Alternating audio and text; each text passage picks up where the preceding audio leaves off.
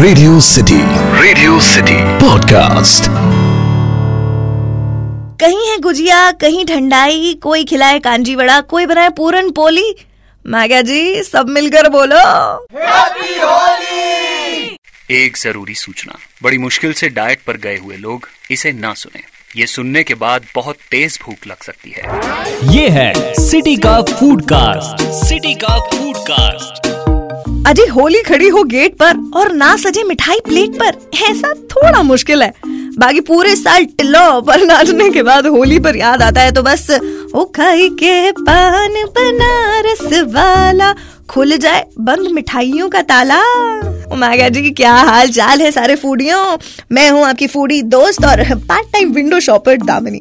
और देखो जी, होली पर ना रेगुलर मिठाइयाँ तो मिलती हैं, लेकिन उसके अलावा भी कुछ ऐसी चीज़ें हैं जो सिर्फ़ और सिर्फ़ होली पर बनाई जाती हैं। और मेरे मन में ना यही सवाल आता है कि ये सब सिर्फ़ होली पे ही क्यों बनता है? इसे हम साल भर क्यों नहीं खाते या बाकी त्योहारों पर क्यों नहीं बनाते? बस जी, इसी सवाल ने आपकी लड़कियों को लगा दिया रिसर्च पर और मुझे पता चला कि ठंडाई से लेकर पूरन पोली तक होली पर बनने वाली हर खाने की चीज़ के पीछे है एक कहानी, जो मैं सुनाने वाली हूँ आपको आज के पॉडकास्ट में। लेकिन शुरुआत शुरुआत करेंगे होली की कहानी से। रंगों के त्योहार पर जितनी याद खाने की आती है, अपनों की आती है, उतनी ही याद विष्णु जी के परम भक्त प्रहलाद की भी आती है। प्रहलाद जी के पिताश्री, श्री हिरण्य कश्यप उनको ये बात ना बिल्कुल अच्छी नहीं लगती थी कि प्रहलाद विष्णु जी को इतना मानते थे। हिरण्य कश्यप जी की जो बहन है, होलिका, उसको वरदान प्राप्त था कि वो आग में भस्म नहीं हो सकती। हिरण्य कश्यप ने आदेश दिया कि होलिका प्रहलाद को गोद में लेकर आग में बैठे। आग में बैठने पर होलिका तो जल गई पर प्रहलाद बच गया, क्योंकि उन पर विष्णु भगवान का हाथ था। ईश्वर भक्त प्रहलाद की याद में इस दिन होली जलाई जाती है और बुराई पर अच्छाई की जीत मनाई जाती है। इसी होलिका दहन को हर साल दुलंडी से एक रात पहले मनाते हैं और अलग अलग कल्चर के लोग इसे अलग अलग तरह से सेलिब्रेट करते हैं। जैसे कि सिंधीज में होली का एक रिचुअल होता है जिसमें रोट या लोला या मीठी रोटी बनाते हैं। इन मोटी मोटी रोटियों पर ना धागा लपेटा जाता है और फिर उसे होलिका की आग में सेका जाता है। इसे बनाते वक्त जो रोटी होती है, वो तो पूरी सिक जाती है, लेकिन धागा जो बांधते हैं, उसका बाल भी बाका नहीं होता, वो बिल्कुल वैसा का वैसा ही रहता है। ऐसे में रोटी होलिका का प्रतीक मानी जाती है, जो कि जल जाती है, और धागा प्रहलाद का प्रतीक माना जाता है, जिसका आग कुछ भी बिगाड़ नहीं पाती। और फिर फिर इस रोट को सब में एस प्रसाद बांटा जाता है। कुछ इसी तरह से मारवाड़ी जो होते हैं, वो होलिका की आग में पापड़ सेकते हैं। ऐसा माना जाता है कि होली की पवित्र आग से सारे गुण उस पापड़ में आ जाते हैं और उसका एक टुकड़ा खाने से बीमारियों के अगेंस्ट इम्यूनिटी बढ़ती है। अच्छा अलग अलग रीजन और कम्युनिटीज में ना, होली के काफ़ी अलग अलग रिचुअल्स होते हैं। तो जिस टाइम पर होली आती है, इस सीज़न में तब फ़सल कटने का समय होता है और सर्दियों के जाने के बाद वसंत ऋतु के आने का समय होता है। सो so, इसी हार्वेस्ट फेस्टिवल को सेलिब्रेट करने के लिए महाराष्ट्र में पूरन पोली बनाई जाती है। हाँ सुना है ना आपने इसके बारे में? इस सीज़न में गेहूँ चना और गन्ने की फ़सल जो है वो कटती है और यही तीन चीज़ें जो है पूरन पोली की मेन इंग्रेडिएंट्स होती है।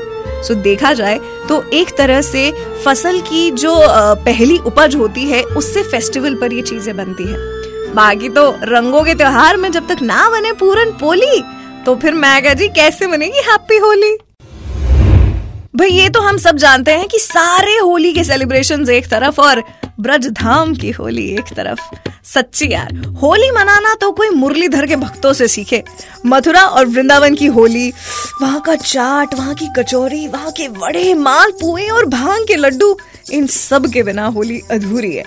अच्छा अगर आपकी कोई विश लिस्ट है या बकेट लिस्ट है ना तो उसमें ऐड कर लेना कि लाइफ में एक बार तो मथुरा और वृंदावन जाकर के होली खेलनी है। मेरी बकेट लिस्ट में तो ऑलरेडी एडेड है। अब देखो जी होली आती है फाल्गुन के महीने में। मतलब जालिम सर्दियाँ खत्म और वसंत की शुरुआत।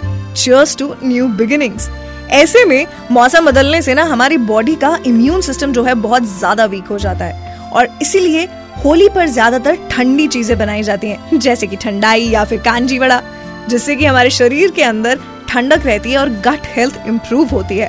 अब ऐसे मैगा जी, आपके यहाँ पे ठंडाई, शादी बनती है या फिर भाँग की मिलावट चलती है? अरे यार बिना भाँग की भी कोई होली होती है क्या? कंट्रोल दामिनी कंट्रोल पंजाब में होली पर स्पेशली बनती है फिरनी जो कि खोया और ड्राई फ्रूट्स के बीच में शाही स्नान कर रही होती है।